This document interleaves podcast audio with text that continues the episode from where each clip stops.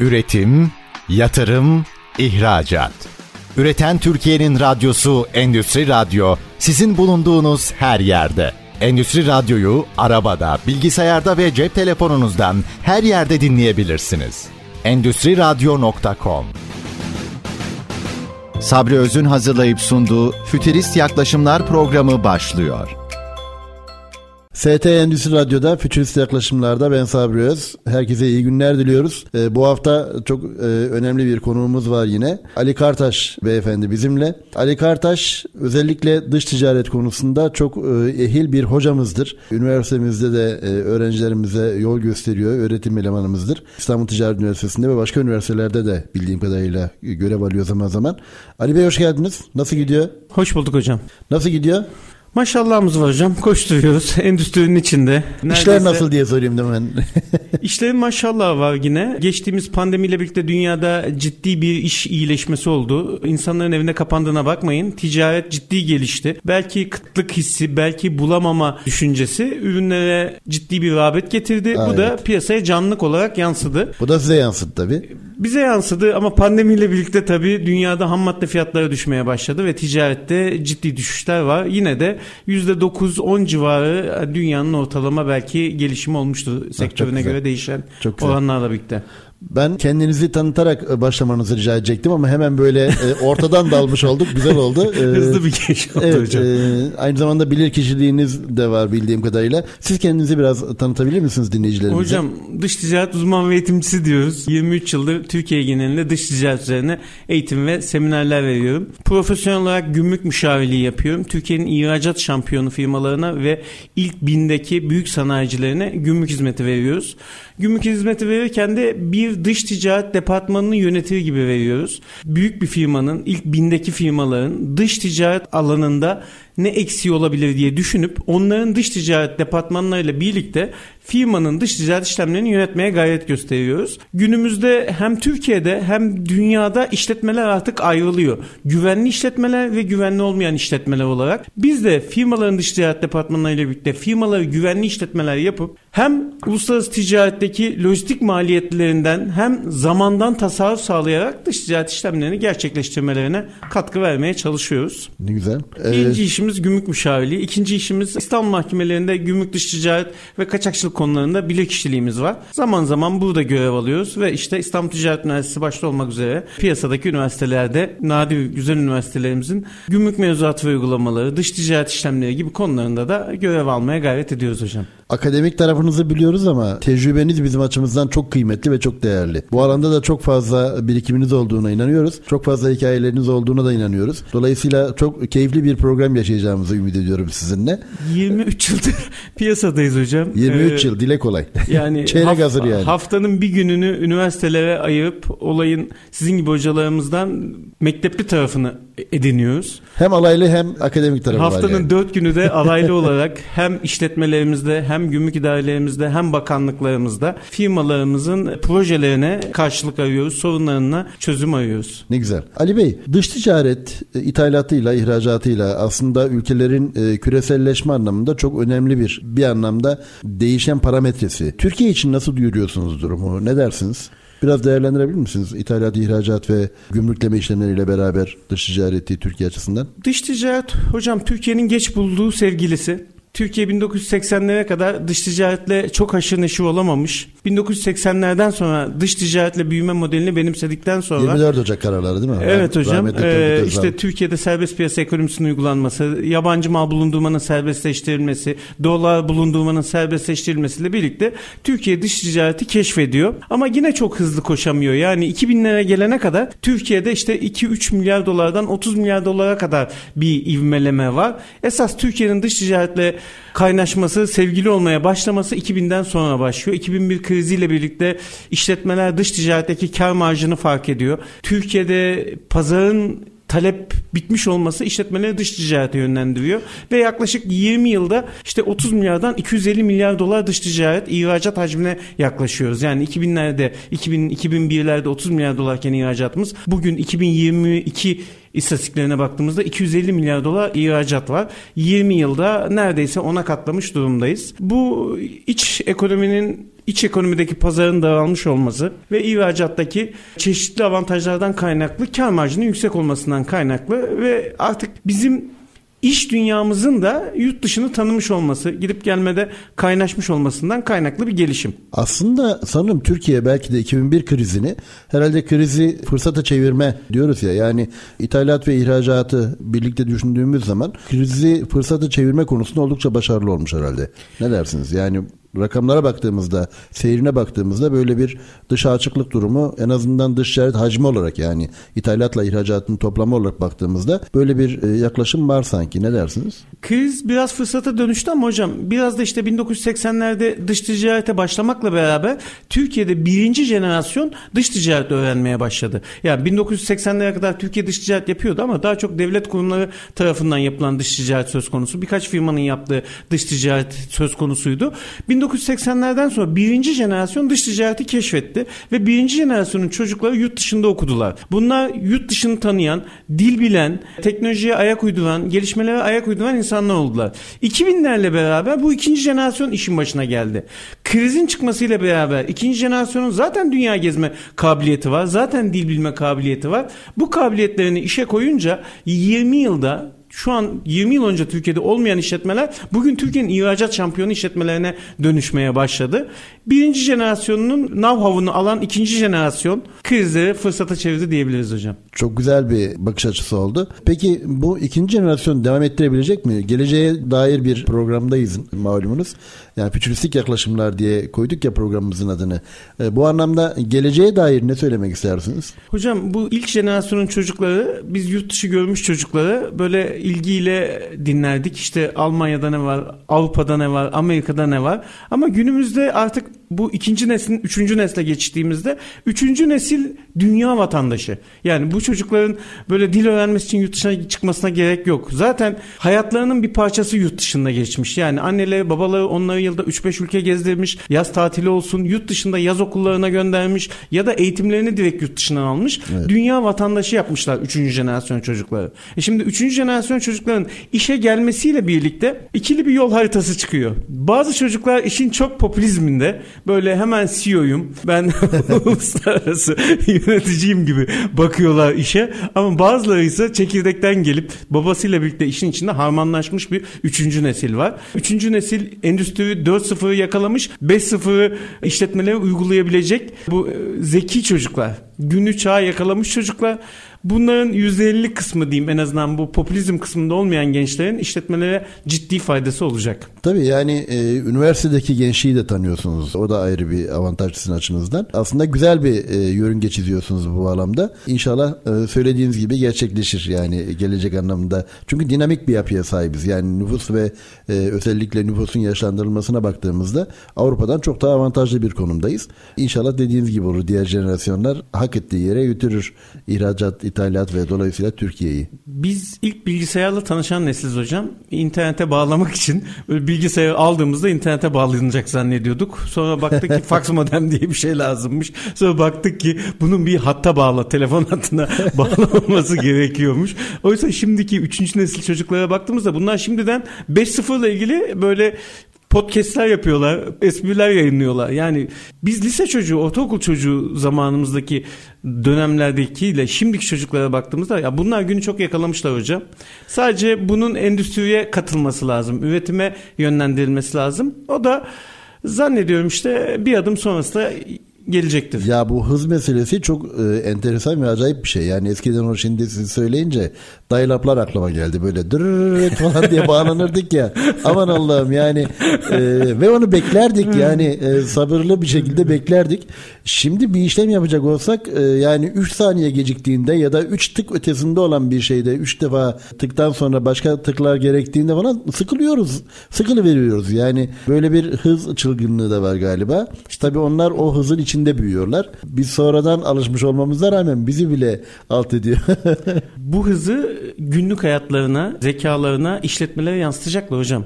Ya dünya eskisi gibi nasıl diyeyim rutin bir gelişim halinde değil. Yani her sene %10-15 gelişen bir dünya değil. Her sene katlayan bir dünya. %100 gelişen, %200 gelişen dünya var. Ee, evet. Ee, Türkiye'nin de bununla birlikte dış ticaretinin gelişimi artacak. Yani bu gençlerin de işin başına gelmesiyle birlikte artacak. Artı eskiden şu vardı. Babadan oğula geçen işletmeler. Ama Türkiye'deki patronlar şunu da fark etti. Biz işletmeleri babadan oğula bıraktıkça çocuklar bir tane oğul olsa sorun yok ama iki üç oğul, iki üç kız oldukça işletmeler parçalanmaya başlıyor miraslardan dolayı. Mirasın eşit paylaşılmamasından dolayı ve şöyle önlemler almaya başladığını görüyorum ben özel sektörün. işletmelerini borsaya açıyorlar. Yani işletmelerinin senetlerini çıkartıp senetlerinin bir kısmını borsaya açıp en azından kendi içinde kalan değeri de senetlere bağlıyorlar. Ve e, ikinci, üçüncü nesle bir işletme devrolduğunda başarılı çocuklar işletmede devam ediyor. Örnek veriyorum hepsinin 1 bölü 5 senedi var elinde. Ha, devam etmek istemeyen çocuklarsa senetlerini satıp serbest piyasada veya işletme yönetimine satıyorlar ve işletmeler zarar yara almadan yola devam edebiliyorlar. Evet, evet. Aile şirketlerinin en büyük handikaplarından bir tanesi kurumsal e, yönetim anlayışı, aile işletmelerinde aile anayasası gibi bir dolu sıkıntılar var. Haklısınız bu anlamda. Teknolojik dönüşüme tekrar geleceğiz ama şirketinizin adı DDP. Şu DDP ile ilgili bize biraz bilgi verebilir misiniz? Hocam biz 2004'te şirketimizi kurduk. Biz dış ticaret firmalarına hizmet vereceğiz diye kurulmuş bir işletmeyiz. İsmimiz ne olsun? Böyle çocukların yok ki baş harflerini koyalım o zaman. Genciz, dinamiyiz dedik dış ticaretle ilgili bir isim koyalım. İşte Atere mi koyalım, Menşe mi koyalım, FOP mu, SIF mi derken biz ne iş yapıyoruz? Hizmeti dış ticaret firmaların kapısına teslim ediyoruz. Gümrük süreçlerini ve dış ticaret işlem süreçlerini yöneterek kapı teslimi hizmet veriyoruz. DDP bir teslim şekli. Delivery Duty Paint, gümrük vergisi ödenmiş kapı teslimi demek. Bizim de verdiğimiz hizmetin sembolü, iddiası aslında DDP. Biz tüm gümrük işlemlerinizi, dış ticaret işlemlerinizi çözüp kapınıza teslim hizmet üretebiliriz diye. Bu yüzden bir teslim şekli Incoterms 2020 DDP olarak ismimizi koymuştuk hocam. Tam bu noktada hazır inkotermslere gelmişken, teslim şekilleri ve sözleşmelerine gelmişken ICC tarafından oluşturuluyor ve güncelleniyor bildiğim kadarıyla 10 yılda bir. Nasıl görüyorsunuz 2030'a nasıl bir gelişim, e, nasıl bir trend gelecek? 2010'dan 2020'ye ne değişti? Nasıl değerlendirirsiniz? Incoterms 2000 Incoterms daha doğrusu teslim şekilde ilk defa işte IASIS tarafından 1936 yılında başladı. Sonra 37 gibi 40-50 gibi periyotlarda güncellendi ama son gelenek 10 yılda bir güncellenmesi oldu hocam. En sonunda işte Incoterms 1980, 90, 2000, 2010 ve evet. 2020'de güncellendi. Neye göre güncelleniyor? Çağın teknolojinin gelişimine teslim şekillerinin ayak uydurulması için güncelleniyor. 3 yıl oldu 2020 güncellemesi çıkarak. Şimdi 2030'un güncellemesiyle ilgili çalışmalar başladı. 2030'da ciddi değişiklikler bekliyorum teslim şekillerinde. Neden ciddi değişiklikler bekliyoruz? Çünkü ispatlar, bildirimler değişti. Yani şu an blockchain dediğimiz bir zincir var. Bu zincir gelişiyor. Bu zincir dış ticareti temelinden etkileyecek bir zincir. Neden? Dış ticaret iki, en az iki ülke ayaklı. Bir ülkede satılan ülkeler diğer ülkeye giriyor. Yani bir ülkedeki ihracat yapılan mallar diğer ülkeye de ithalat yapılıyor. Ve bu malların transit geçtiği de bir sürü ülke olabiliyor. Dolayısıyla çıkıştaki bilginin varıştaki bilgiden farklı olduğu bir sürü durumla karşılaşıyoruz. Çıkıştaki bilgiyle varıştaki bilginin farklı olması dış ticarette vergi kayıplarına, e, bilgi kayıplarına, kaçakçılık gibi konulara eğilimi arttırabilir ya da bunların yakalanmasının ortaya çıkmasını zorlaştırabilir. Blockchain ile birlikte biz buradaki birçok bilginin eşitlenmesine, aynı anda iki tarafta olmasına ve vergi kayıplarının yok olacağına, kaçakçılıkla ilgili konuların ciddi manada azalacağını düşünüyoruz. Teslim şekillerinde de 10 maddede satıcının ve alıcının yükümlülükleri düzenlenmiş. 10 maddede. Yani satıcının teslim yükümlülüğü 1, satıcının ihbar yükümlülüğü 2, satıcının evrakları hazırlama yükümlülüğü 3, malları teslim etme yükümlülüğü 4 gibi yükümlülükler düzenlenmiş. Yine aynı 10 maddede alıcı için de yükümlülükler var. Evet. Bu yükümlülüklerde blockchain birçok e, yükümlülüğü yerine getirdiğinin ispat platformu olarak kullanılmaya başlayacak. Zannediyorum Eski teslim şekillerinde telex vardı mesela hocam. Evet, Telex'le evet, bildirim evet. yükümlülüğü. Daha sonra faxla bildirim yükümlülüğü. Yani faxla karşı tarafı fax çekiyorsunuz. Faxın karşı tarafa ulaştığına dair çıktı alıp arşivliyordunuz. Sonra mail geldi. Mail bir bildirim yükümlülüğünü yerine getirdi. Yani karşı tarafa mail attıysanız yasal yasal ispattır tabii, değil mi? Tabii tabii yasal yani. ispat Evet, formları bunlar. Yap, yasal Tamam. ispat yükümlülükleri bunlar. Sizin malı teslim ettiğinize dair ya da malları hazırladığınıza dair, Tamam. evrakları hazırladığınıza dair bu bildirimleri yapmanız lazım. Blockchain ile birlikte bu bildirimlerin Dur, tamamı blo- Blockchain'i konuşalım Ee, ama kısa bir ara vermemiz lazım. ST Endüstri Radyo'da Fütürist Yaklaşımlar'da Ali Kartaş'la beraber kısa bir ara veriyoruz. Lütfen bizden ayrılmayın. Üretim, yatırım, ihracat. Üreten Türkiye'nin radyosu Endüstri Radyo sizin bulunduğunuz her yerde. Endüstri Radyo'yu arabada, bilgisayarda ve cep telefonunuzdan her yerde dinleyebilirsiniz. Endüstri Radyo.com ST Endüstri Radyo'da Fütürist Yaklaşımlar'da Ali Kartaş'la birlikteyiz. Ali Bey, hakikaten çok e, keyifli bir e, sohbet oluyor ve özellikle gümrük ve gümrük işlemleri, e, teslim şekilleri. Şimdi tam da böyle incoterms'lerden bahsederken işte teknoloji tarafına doğru evrildik. Ben sizi bölmek zorunda kalmıştım. Çok özür dileyerek devam etmenizi rica edebilirim. Buyurun. Teşekkür ederim hocam. Benim için de keyifli bir sohbet oluyor. Yine çenemiz düşük. Estağfurullah, estağfurullah. Çok keyifli. devam ediyoruz. Hocam teslim şekillerinin 2030 değişikliklerine teknolojinin etkileriyle ilgili sohbet ediyorduk. Burada teslim yükümlülüklerinden bahsettim ve blockchain'in buradaki birçok teslim yükümlülüğünü yerine getireceğini, iki tarafa da daha güven vereceğini, Şeffaflığı sağlayacak her şeyden önce değil mi? kesinlikle şeffaflığı sağlayacak. Yani dış ticaretteki en büyük kayıplar, ülkeler açısından en büyük kayıplar vergi kayıpları. Vergi kayıpları nasıl oluşuyor? Bir iş eşyanın ihraç ülkesindeki fiyatıyla fiyatıyla ithal ülkesine girmemesi kaynaklı oluşuyor. Yani iki ülke birbirine müdahale edemiyor. Satıcı alıcının kendi ülkesine bu eşyaların girişindeki fiyatına, tarifesine, kıymetine, menşeine müdahale edemiyor. Dolayısıyla ithalatçının satıcıdan bağımsız olarak bunları değiştirme durumu ortaya çıkıyor. Bu da ülkelerin hem kaçakçılıkla ilgili risklerini oluşturuyor hem vergi kaybı risklerini oluşturuyor. Ama Teknolojiler bize şunu getirecek blockchain teknolojisi özellikle. ihraç ülkesindeki işlemlerin ithal ülkesinde aynen görülebilmesini ve bu işlemler üzerinden işlemlerin sonuçlandırılması. Yani ihracat bilgisi neyse Evet. biz ithal ülkesi olarak ihracat bilgisi blockchain ortamında bize iletilmiş olacak ve biz ithalatlarını bu ihraç bilgisi üzerinden yapacağız. Bu da bir vergi kayıplarına neden olmayacak çünkü ihraç ülkesindeki X fiyattan çıkan bir eşyayı biz ithal ülkesine aynı X fiyattan ithal etmek zorunda kalacağız. Net bir ticaret, sade, net, güvenilir bir ticaret sağlamış olacağız.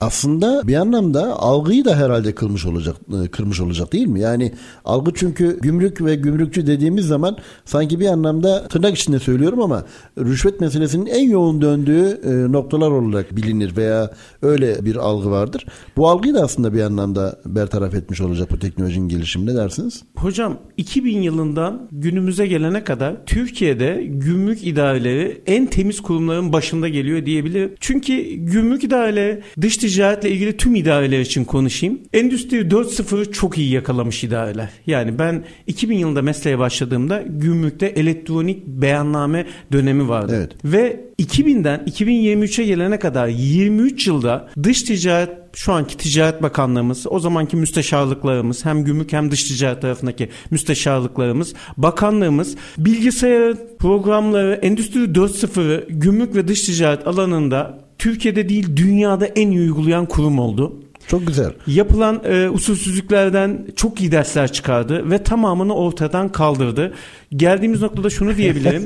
Aslında o yan yolları en iyi bilen olarak galiba tecrübe sahibi olmuş olmamızın da verdiği bir sonuç olsa gerek herhalde değil mi? Yani gümrük 4.0 mı diyoruz buna? Gümrük dünyada gümrük 4.0'ı en iyi uygulayan ülke Türkiye İnsansız diyebilirim. Gümrük yani. İnsansız gümrük diyemeyiz hocam. Şöyle şimdi bir gümrük işlemi yapabilmek için sadece gümrük idaresine gitmiyorsunuz. Dış ticaretle ilgili tüm kurumlarla iletişim halinde olmanız Ha, gerekiyor. Kapsam olarak düşündüğünüzde Tabii evet. evet. gümrük öncesinde birçok kurumdan izinler almamız gerekiyor. Ve eskiden şöyleydi. Gümrük öncesi kurumlardan gidip izinlerinizi manuel ortamda alıyordunuz. Bu izinleri gümrük idaresine sunuyordunuz. Gümrük idaresi izinlerin doğru olduğunu kabul ederek ithalatı sonuçlandırıyordu. Fakat aslında burada tarafların yaptığı iyi niyetli olmayan hareketler nedeniyle izinlerin doğru olmadıkları ortaya çıktı. Gümrük idareleri de bundan sonra bunun üzerine bu izinlerin alınma işlemleri elektronik ortama taşımaya başladı. Kurumlarla ikili anlaşmalar yaptı ve gümrüğün dışındaki kurumları da elektronik olmaya zorladı. Dijital olmaya zorladı. Altyapılarını bu şekilde elektronik dijital ortama geçirdi. Onlarla dijital ortamda konuştu. Yani bana artık belge yollamayın. Bana bir numara yollayın. Bu izni verdiğinize dair numara yollayın. Ve şu an Türkiye'nin gümrük ithalat ihracat yaparken gümrük öncesi alacağımız ön izinlerin tamamı neredeyse belge ortamından çıkartıldı ve bir elektronik koda çevrildi. Süper. İlgili kurumlar gümrük idaresine elektronik kodları ilettiğinde gümrük idaresi itaat ihracat işlemlerini sonlandırıyor. Hatta ilk başta böyle her biri farklı bir dijital uygulamaydı. Sonra tek pencere sistemi diye bir uygulama ortaya koydu Evet, ve tüm uygulamaları diye, evet. tek çerçevede topladı. Yani şu an Türkiye'de elektronik ve dijital gelişmeler konusunda dünyada başı çeken bakanlıklardan birisi bizim Ticaret Bakanlığımız ve bunun gümrük ayağı diyebilirim hocam. Bu tabii aynı zamanda ithalat ve ihracatı da arttıracak değil mi? Yani dış ticaret hacmimizi arttıracak bir anlamda. İthalat, ihracat eskiden günlerle ölçülüyordu. Yani 1980'lerde mesela Şimdi evet, 15 gün, 10 gün gibi zamanlar varken Mal bugün- çekme diye bir tabir var değil mi? Ya? Evet. Gerçi aynı şey Bugün var. geldiğimiz noktada bakanlık kendi ithalat ihracat performanslarını yayınlıyor ve artık saatler içinde bu işlemler yapılabiliyor.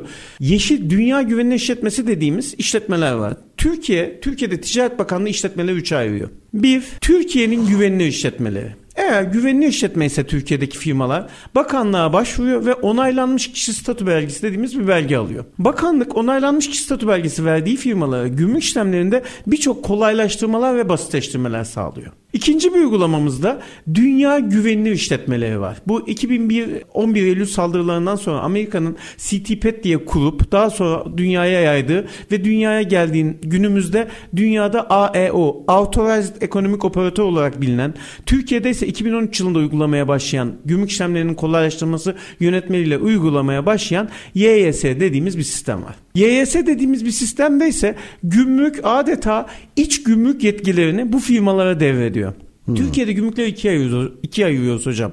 Bir sınır gümrükleri var. Sınır gümrüklerinde sadece eşya ve yolcu giriş çıkışı var. Sınır gümrüklerinde itaat ihracat yapılmaya devlet müsaade etmiyor. Çünkü sınırdan öbür tarafa kilometrelerce kuyruk oluşabilir. İnsanları mağdur edebiliriz diye. Sınır gümrüklerinden sadece araçlar ve kişiler giriş çıkış yapabiliyor. İthalat ihracatları nerede yapıyoruz? İç gümrüklerde. Mesela İstanbul'a baktığımızda yaklaşık 19 tane bir iç gümrüğümüz var. Buralardan ithalat ihracat işlemleri gerçekleşiyor. Ee, Anladım. İthalat ihracat yaparken iç gümrük yetkilerinin bir kısmını devlet YYS firmalarına devrediyor hocam. YYS firmaları yani hiç gümrüğe gitmeden hatta ithalatta yerinde gümrükleme, ihracatta yerinde gümrükleme gibi ek statüleri var. YYS 1, YYS 2 gibi. Bu statüleri almışsa artık iç gümrüklere hiçbir malınızın gitmesine gerek yok. Hiçbir eşyanızın, hiçbir tırınızın. Direkt sınırdan fabrikanıza tırlar geliyor. Fabrikanızdan sınıra tırlar gidiyor. Ticaret Bakanlığı gümrük uygulamalarında dünyanın yine önde giden işte bırakın günleri saatlerce saatlerle gümrük işlemlerinizi bitiriyor. 30 dakika gibi bir zaman zarfı sizi bekletiyor. Yani bakanlığın şu an YS belgesi sahiplerine itaat ihracatlarında gümrükleme sağlamış YS sahibi firmalarına ne kadar süre engeli var? 30 dakika. Sadece 30 dakikada sizin işlemlerinizin yeşil hattan mı, sarı hattan mı, kırmızı hattan mı işlem göreceğinize dair bildirimde bulunuyor. Evet. Ve neredeyse %99 yeşil hattan geçirerek işletmelerin kendi otokontrolüyle itaat ihracat yapmalarını sağlıyor. Yeşil, sarı ve kırmızı hatlar deyince hemen aklıma yeşilden Mavi de var hocam. İn- insan in- evet insanların aklına gerçi dolar da geliyor olabilir ama benim aklıma sürdürülebilirlik geldi. Sürdürülebilirlik konusunda da avantaj sağlıyor tabii bu gelişmeler değil mi? Hocam sürdürülebilirlikten yine sürdürülebilirliği de ayırabiliriz. Yani dünyada sürdürülebilirlik deyince yeşil, çevre, Yeşil e, ekonomi deyince yeşil, e, direkt sürdürülebilirlik dönüşüm. Evet. dönüşümle ilgili. Gümrük kısmında sürdürülebilirliktense işte 2013-23 10. yılını gelmiş bir YS sistemi var. Gümrük işlemlerinde ciddi maliyet avantajları ve zaman tasarrufu sağlayan devletin artık güven dünya güvenli işletmelerinin gümrük işlemlerinde ciddi kolaylaştırmalar, basitleştirmeler getirmiş olduğu bir sistem. İleriye dönüp baktığımızda evet insansız ve hatta belki ticaretin de gümrüksüz yapılabileceği gibi bir fütürist yaklaşım sizce ne kadar zaman alır? Çok fütürist değil aslında hocam.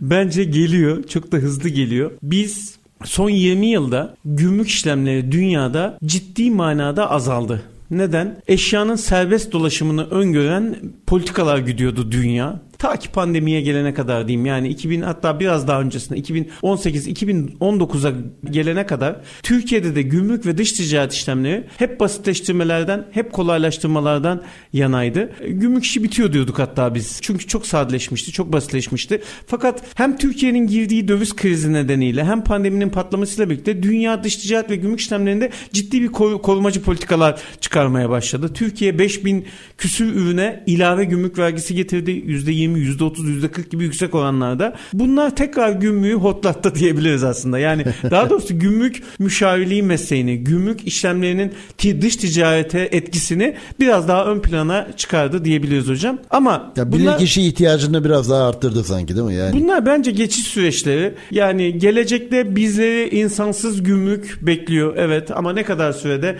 20 yıl sonra bunu yaşayabileceğimizi düşünüyorum. Çünkü birçok teknoloji dış ticaretle ve gümrükle çok içli dışlı. Mesela RFID dediğimiz bir sistem var. Evet. Şu an ne yapıyoruz? Herhangi bir mağazada bir eşya aldığımızda o ödeme yapıp üstündeki o barkod etiketi sökmeden çıktığımızda dit dit ötüyor değil mi tabii, hocam tabii. cihazlar? Biz Hatta dit dit ötmüyor yani. Bağıra var.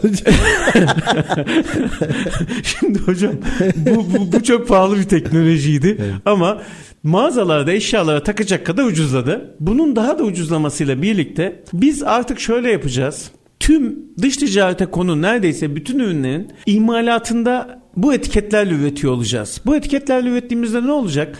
Ürün üretildiğinde etiket üstüne ta- takıldığı an fabrika o ürünü sayıyor olacak. Hangi kolye kaç tane ürün girdiği otomatik sayılıyor olacak fabrikadan çıkarken dahi.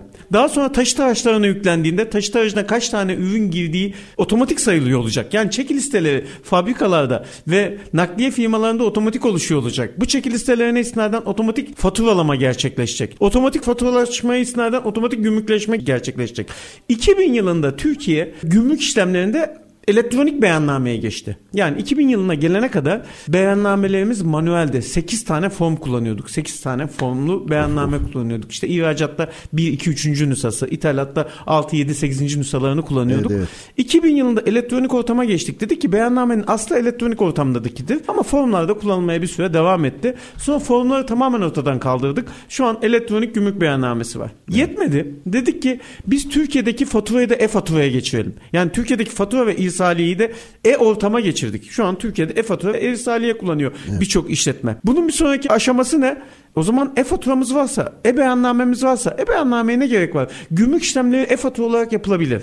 Yani bir adım sonrası aslında dedik ki birazcık başa sarıyorum. RFID ile ürünler kendi otomatik çeki listesi oluşturacak. Çünkü hangi kapta hangi üründen kaç tane girmiş otomatik çıkacak. Evet. Otomatik çeki listesinden otomatik faturaya dönebileceğiz. Otomatik e-faturaya. O zaman gümrük işlemlerinin e-fatura ile yapılması gümrük işlemlerinde de ciddi bir kolaylık hem zaman hem maddi tasarruf sağlayacak gibi duruyor hocam. Bu da Süper. insansız gümrük diyelim insansız gümrük uygulamalarını getirecek.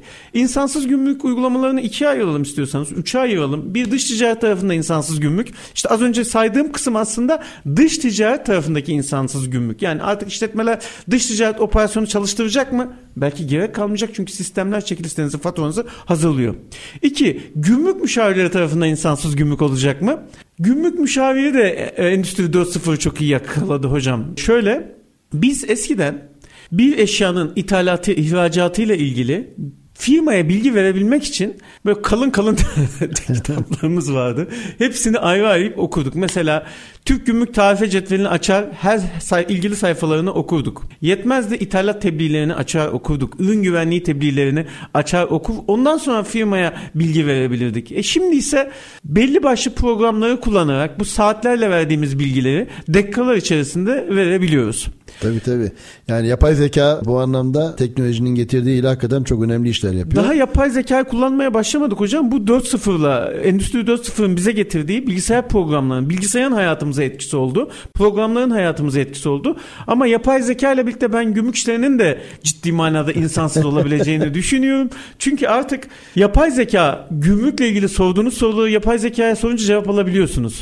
Yani biz uzmanlar çalıştırıyoruz gümrük müşaviri Ama yine olarak. de yorumlar farklı değil mi? Mesela işte programdan önce bir örnek vermiştiniz. Bir bardağın altındaki tabağı tabak olarak mı yoksa bardak altlığı diye mi e, getirme konusunda falan ne diyorsunuz? Burada yine de yoruma bağlı bir takım şeyler gelişmiyor mu? Yani insan ön plana çıkmıyor mu mesela bazı en azından mevzuatların yorumlanmasında? Çok kısa bir iki cümle alayım ondan sonra bir araya geçeceğiz. Şu an tam o noktadayız hocam aslında. Şu an bizim bir bardak altının bardak altı mı yoksa bir tabak mı olduğunu ayıracak bir elektronik altyapı yok, dijital altyapı yok. Bizim şu an bunu ayırmak için insana ihtiyacımız Ama var. beyannameden mi kaynaklanıyordur oradaki şey bildiri? Yani tabak altlığı olarak mı beyan ediliyor yoksa Bardak altlığı mı, bardak tabak mı? altlığı mı yoksa tabak olarak mı beyan ediliyor? Bu O- o- insana o mu? bağlı. Bu insana bağlı. Çünkü şu an gümrük mevzuatımızda söylemiştim ciddi bir vergi geldi. İlave gümrük vergileri geldi. İlave gümrük vergilerinin getirilmesi gümrük mevzuatını çok hassas bir konuma getiriyor. Çünkü bir eşyanın örnek veriyorum bardak altı dediğinizde vergi yoksa, tabak dediğinizde vergi varsa o Evet. eşyanın bardak altı mı tabak mı olduğunu insan faktörü belirliyor şimdilik. Dolayısıyla şu an gümrük işlemlerinde insan faktörü çok kıymetli. Çünkü kendi kanaatini bardak altı olarak getirmişse siz o eşyayı vergisi çekeceksiniz. Diyelim %20 vergi olan bir eşya 100 bin dolarlık eşyada doğru tespit size 20 bin dolar vergi ödemeden ithalat yapmanızı sağlayacak. Yanlış tespitse ona tabak demişse de diyelim o zaman 20 bin dolar artı 60 bin dolar cezalık durum oluşmasına sebebiyet verebilir. Yine, yine e, Internet of Things dediğimiz yani e, nesnelerin interneti vesaire falan gibi şeyler aklıma geliyor. Birazdan onları da konuşalım. ST Endüstri Radyo'da çok akıcı bir programda söyleşimize Ali Kartaş'la devam edeceğiz. Bizden ayrılmayın lütfen. Üretim, yatırım, ihracat. Üreten Türkiye'nin radyosu Endüstri Radyo sizin bulunduğunuz her yerde. Endüstri Radyo'yu arabada, bilgisayarda ve cep telefonunuzdan her yerde dinleyebilirsiniz. Endüstri Radyo.com ST Endüstri Radyo'da Fütürist Yaklaşımlar'da Ali Kartaş'la beraber devam ediyoruz. Ali Hocam çok kıymetli bilgiler verdiniz. Yaşanmışlıklar ve tecrübeler bizim açımızdan çok kıymetli. Dinleyicilerimiz de öyle tahmin ediyorum. Keyif alıyorlardır, keyif alarak dinliyorlardır. Ee, mevzuatlarda kalmıştık. İsterseniz oradan devam edelim. Mevzuatların değerlendirilmesi ve mevzuatların aslında yapılanması ve madem programımızın adı Fütürist Yaklaşımlar geleceğe dair mevzuatları neler bekliyor? Ne dersiniz buyurun. Şurada kalmıştık hocam. Hemen tamamlayıp dediğiniz noktadan devam edeyim. Dış ticarette insan faktörü, insansız dış ticaret mümkün mü? Evet. İnsansız dış ticaretin ihracat esnasında mümkün olabileceğini, hatta mümkün olabileceği değil, gerçek olacağını önümüzdeki 10 yıl içerisinde göreceğiz. İnsansız gümrük mümkün mü demiştik. Şu an insansız gümrük mümkün değil. Çünkü şu an bilgisayar hayatımızda ve bilgisayar bize çıktıları veriyor. Çıktıları yorumlamak için insana ihtiyacımız var. Ama yapay zeka gümrükte insansızlığı da mümkün kılacak. Çünkü yapay zeka yorum yapıyor hocam. Evet. Yorum yapıyor ve şu an gümrük müşavirlerinin yaptığı yorumlar gümrük idareleri tarafından denetlenip doğru olup olmadığı yönden şüpheyle denetlenip incelenirken yapay zekanın verdiği sonuçlarda bu denetim bu kadar katı olmayabilir hocam. Daha güvenilir kabul edilebilir. Tabii gümrük idaresi tarafında da bizim yapay zeka sonuçlarımızı gümrük idaresinde yapay zeka sonuçları denetleyeceğinden çok daha insansız, hızlı, ekonomik zaman tasarrufuyla gümrükler insansız olarak bizi bekliyor diyebiliriz hocam. Çok güzel. Peki birkaç cümlede belki gümrüksüz ticaretle ilgili bir şeyler söylemek istersiniz. Ne diyorsunuz? Yani tamamen gerçi ekonomik birliktelik ve ekonomik bir takım entegrasyonlar, bölgesel entegrasyonlar vesaire falan onlar yaygınlaşmaya da başladı. Küreselleşme babında. Bu konuda yine gümrük ve özellikle sizin gibi firmalara zarar verecek şekilde sayılar artacak mı? Ne dersiniz? Gümrüksüz ticaret ikiye ayırayım hocam. Bir Avrupa Birliği şu an kendi içinde gümrüksüz ticaret yapıyor. Evet, evet. Sınırları kaldırmış, gümrük işlemlerini kaldırmış. E, bu entegrasyonların genişlemesiyle birlikte, artmasıyla birlikte gümrüksüz ticaret zaten mümkün. Türkiye bu entegrasyona katıldığı sürece entegrasyon içindeki firmalarla gümrüksüz ticarete devam ediyor olacak. Entegrasyonun dışındaki firmalarla gümrük süreçleri devam ediyor olacak. Orada da lojistik dünyada çok gelişen bir sektör. Lojistikte işte insansız araçların ilk önce günlük arabalarla hayatımıza girdiğini görüyoruz ama aynı zamanda tırların da insansız uluslararası seyahat yapabilmesi için ciddi yazılım yatırımları var. Bununla ilgili de çalışmalar var. Evet. Tırların insansız hareketi, uçak firmalarındaki uçak nakliyelerinin gitgide ucuzlaşması, deniz yolu nakliyelerinin ucuzlaşması ki deniz yolu zaten kaptan faktörü çok az otomatik pilotlar hem uçakta hem denizde otomatik pilotlar çok iyi gelişmiş durumda ama bunlar daha endüstri 3.0'da bence. Onların da 4.0 ve 5.0 yakalamasıyla birlikte lojistik sektörü ciddi ucuzlayacak ve ciddi gelişim gösterecek. Dünyalar biraz da gümrük dünya ülkeleri biraz da gümrüksüz ticareti lojistik firmalar üzerinden mümkün kılacak gibi duruyor. Bir önceki bölümde YS'den bahsetmiştim. Evet. Authorized Economic Operator. Dünyada YS hem dış ticaret firmalarına hem de lojistik firmalarına verilen bir statü. Dolayısıyla YS statüsünü almış lojistik firmaları dünya ticaretine güvenilir olarak işli aracılık edecek gibi duruyor. Yani evet. lojistik firmaları Authorized ekonomik operatör oldukça, Türkçesiyle YYS sahibi oldukça devletler dış ticareti lojistik firmalar üzerinden daha güvenli takip edip sonuçlandıracak gibi duruyor hocam. Peki pandemi öncesi sırası ve sonrası diye bir ayrım yapacak olursak nasıl değerlendiriyorsunuz? Pandemi ne şekilde etkilemiştir? Pandemiden Hız, hızlandırdı önce, mı? pandemi piyasaya bir doping etkisi yaptı hocam. Pandemiden önce rutinimiz vardı. Tedarik zincirinin çok sağlıklı işlediği, istenen malların istenen sürede stoklara girdiği, üretime girdiği, istenen sayıda çıktının olduğu, kıtlığın, yokluğun, kopukluğun olmadığı bir dönem yaşıyorduk. Evet. Pandemi girince birden tedarik zincirleri koptu. Paranla mal bulamadığım bir döneme girmeye başladık. Malın olmayışı mal fiyatlarını yükseltti. Mal fiyatlarının yükseltilmesi mallara olan talebi yükseltti. Yani bir an önce bu fiyattan alayım ki bir sonraki artıştan yakalanmayayım. Bir sonraki artışa yakalanmayayım gibi düşüncesiyle firmalar ciddi bir alış yaptı. Şimdi bizim mallardan kastımız şu değil. İlla raflarda gördüğümüz süpermarketlerde ya da işte ev, evimizin günlük ihtiyaçlarını kastetmiyorum. İnşaat malzemeleri de, makinalarda, kimyada, aklınıza gelebilecek tüm sektörlerde ciddi bir ticaret artışı oldu. Ciddi bir talep patlaması oldu. İşte bunun üzerine çip krizi geldi. Baktılar insanlar gerçekten ulaşamıyor. Yani bizim Tabii çocuk... tale- talepler önce iptal edilmişti mesela pandemi münasebetiyle. Sonra baktılar ki herkes özel araçlara daha fazla ilgi göstermeye başladı başladı. Araçların üretimine bir sefer daha fazla yoğunlaşılması gerekti. Bu sefer de istenen çip bulunamadı. Hatırlar mısınız hocam? Çocukluğumuzda bir ev bir araba aynı paraydı. Sonra 2005'lere geldiğimizde ya bir ev 4 para 4 araba etmeye başladı. 4-5 araba parası olmaya başlamıştı. Ama günümüzde yine bir ev bir araba. Aynen öyle. İşte bu kıtlık ekonomisinden dolayı ürünlerin fiyatları arttı. Pandemi piyasaya doping etkisi yaptı. İthalat, ihracat, dış ticareti ciddi geliştirdi. Hatta pandemiden sonra düş düşüş görüyoruz hocam. Yani firmalar eski 2000 21-22 pandemi yılları diyelim 20-21-22 20-21 daha ağırlıklı 22'de artık pandemi bitti hepimiz sokağa çıktık ekonomiye karıştık. 22'de dünya ticareti daha düşüş gösterdi hocam. Yani pandemi zamanında kıtlık zamanında daha yukarı yönlüydü. Kıtlığın bitmesiyle birlikte pandeminin bitmesiyle birlikte bu sefer fiyatlar düşmeye başladı Fiyatların düşmesi piyasada ters etki yapıyor. Bu fiyattan almayayım bir alttan alırım. bir alttan alırım gibi. Çok mecbur kalmadıkça işletmeler insanlar almamaya başladı. Bu da fiyatları geri getirmeye başladı. Ama ama o zaman da talep tarafında bir sorun var tabii yani. İşte talep mecbursa satın alma yapıyorlar. Talep evet. mecbur değilse bekle düşer psikolojisi vardı.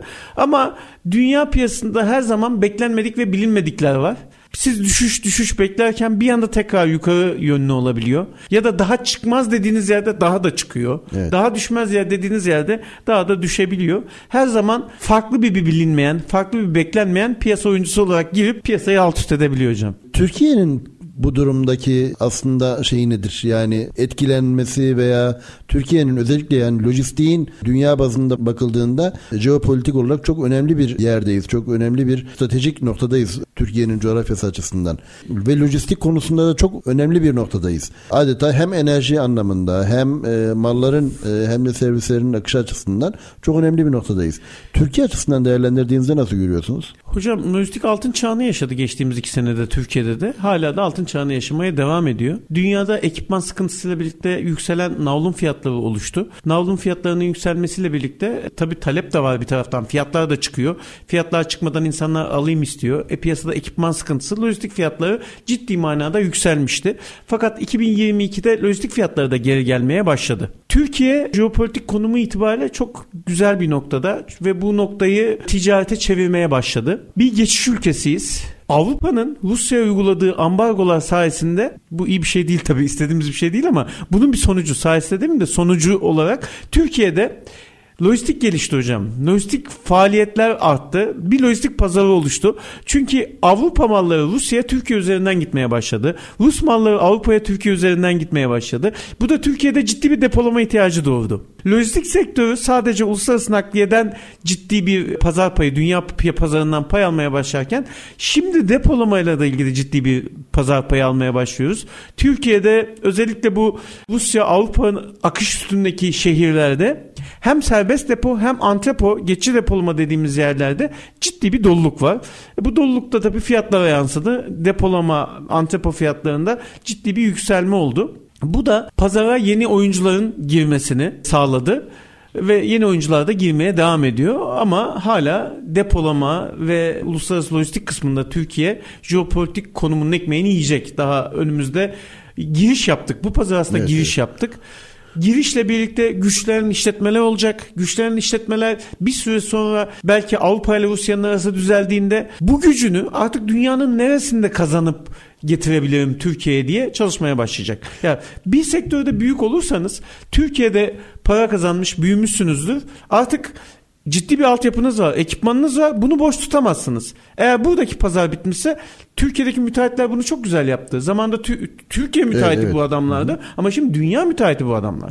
Dünyanın başka yerlerinde iş almaya başladılar. Aynı lojistik şirketleri de şu an belki Türkiye temelli başladılar ama bir adım sonra bunlar dünyadan iş alıp dünyada lojistiği şekillendiren işletmelere dönüşecek diye düşünüyorum hocam. Ticaret Bakanlığı ve ticaret özellikle Türkiye İhracatçılar Meclisi'nde yapılan programlarda karşılaşmıştık. Farklı bölgelerde lojistik köyleri tarzında lojistik üslerinin kurulması ile ilgili çalışmalar e, vardı ve e, kurulan yerler de var bildiğim kadarıyla. Evet, Bunların herhalde biraz önce sizin de ifade ettiğiniz gibi artıyor olması belki de işte dediğiniz gibi Türkiye'deki bir iş dünyası, iş adamı aynı zamanda global bir e, yapıya taşınmış olmuş olacak diye düşünüyoruz. Antepolarda durum ne? Antepo bayağı bir dönem çok araştırılan ve özellikle çok talep gören bir mesele haline gelmişti. Yani antepo kurma, efendim antepo işlet etme hala o devam ediyor mu? Evet hocam antepolar nedir? Antepolar gümrüklere bağlı olarak çalışan depolardır. Malın ithalat ihracat işlemleri yapılmadan önce eşyaların bekletildiği alanlara antepolar diyoruz. Rusya ve Avrupa Birliği'ndeki mal akışında malların Türkiye'ye girmesi bir gümrük vergisi, KDV ve ticaret politikası önlemlerine tabi tutulma gibi sonuçlar evet. doğuracağı için Türkiye'de malların millileştirilmesi istenmeyen bir sonuç. Yani Türkiye malı millileştirmeden Avrupa'ya nasıl yollarız? Veya Avrupa malını millileştirmeden Rusya'ya nasıl yollarız gibi bir durum söz konusu. Antrepo'da buna çok iyi hizmet veriyor. Diyor ki malı getirin istediğiniz kadar hiçbir vergi ödemeden hiçbir yap, ticaret politikası önlemine tabi tutmadan istediğiniz kadar bekletin. Ondan sonra istediğiniz yere yollayın. Yani Türkiye'nin içinde tam serbest bölge gibi değil ama Türkiye'nin içinde millileşmemiş malların belirli bir süre aslında o süre sınırsız belirli istenen, istenen süre kadar bekletilip daha sonra başka ülkelere yollanmasına imkan sağlayan ticari üniteler olarak antrepoları tanımlayabiliriz hocam.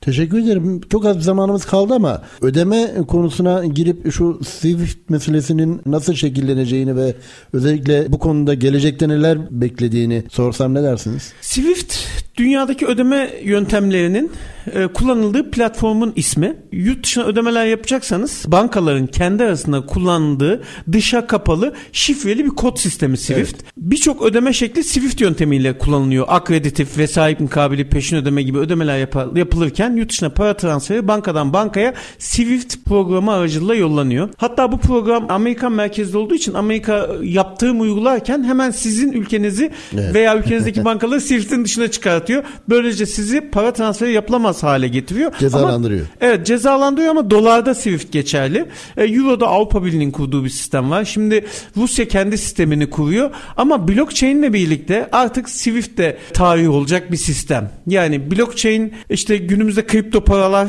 kripto paralarla birlikte blockchain'in ödeme yöntemlerine girişiyle birlikte Swift tamamen tarih olacak bir sistem gibi gözüküyor. Swift'te aynı zamanda ödeme yapmak da çok pahalı. Yani akreditif örneği düşünelim. Akreditifte 100 bin dolarlık bir parayı bir ülkeden diğer ülkeye yollarken mal bedelinin binde beşi, binde onu gibi rakamlar ödüyorsunuz komisyon olarak Swift sistemi için bankalara. Ama blockchain'de bunlar artık bir dolarlara düşecek. Yarım dolarlara düşecek bir parayı bir ülkeden diğer ülkeye yollamak. Dolayısıyla ödeme yöntemlerinin tamamını da blockchain ele geçirecek gibi duruyor hocam. Kürtaj diyorduk biz borsada sermaye piyasasında.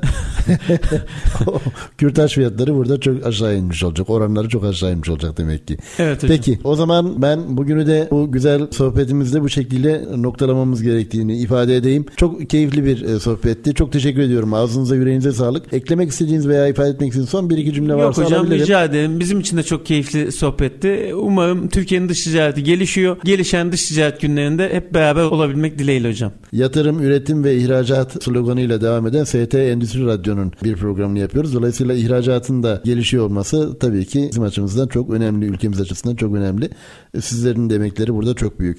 Çok teşekkür ederiz. Rica ederim hocam, biz teşekkür ST ederiz. Endüstri Radyo'da Fütürist Yaklaşımlar Ali Kartaş'la bugün de bu kadar. Bir sonraki programımızda görüşmek üzere. İlim ve bilim üzerinde kalın diyerek saygı ve sevgiler sunuyoruz.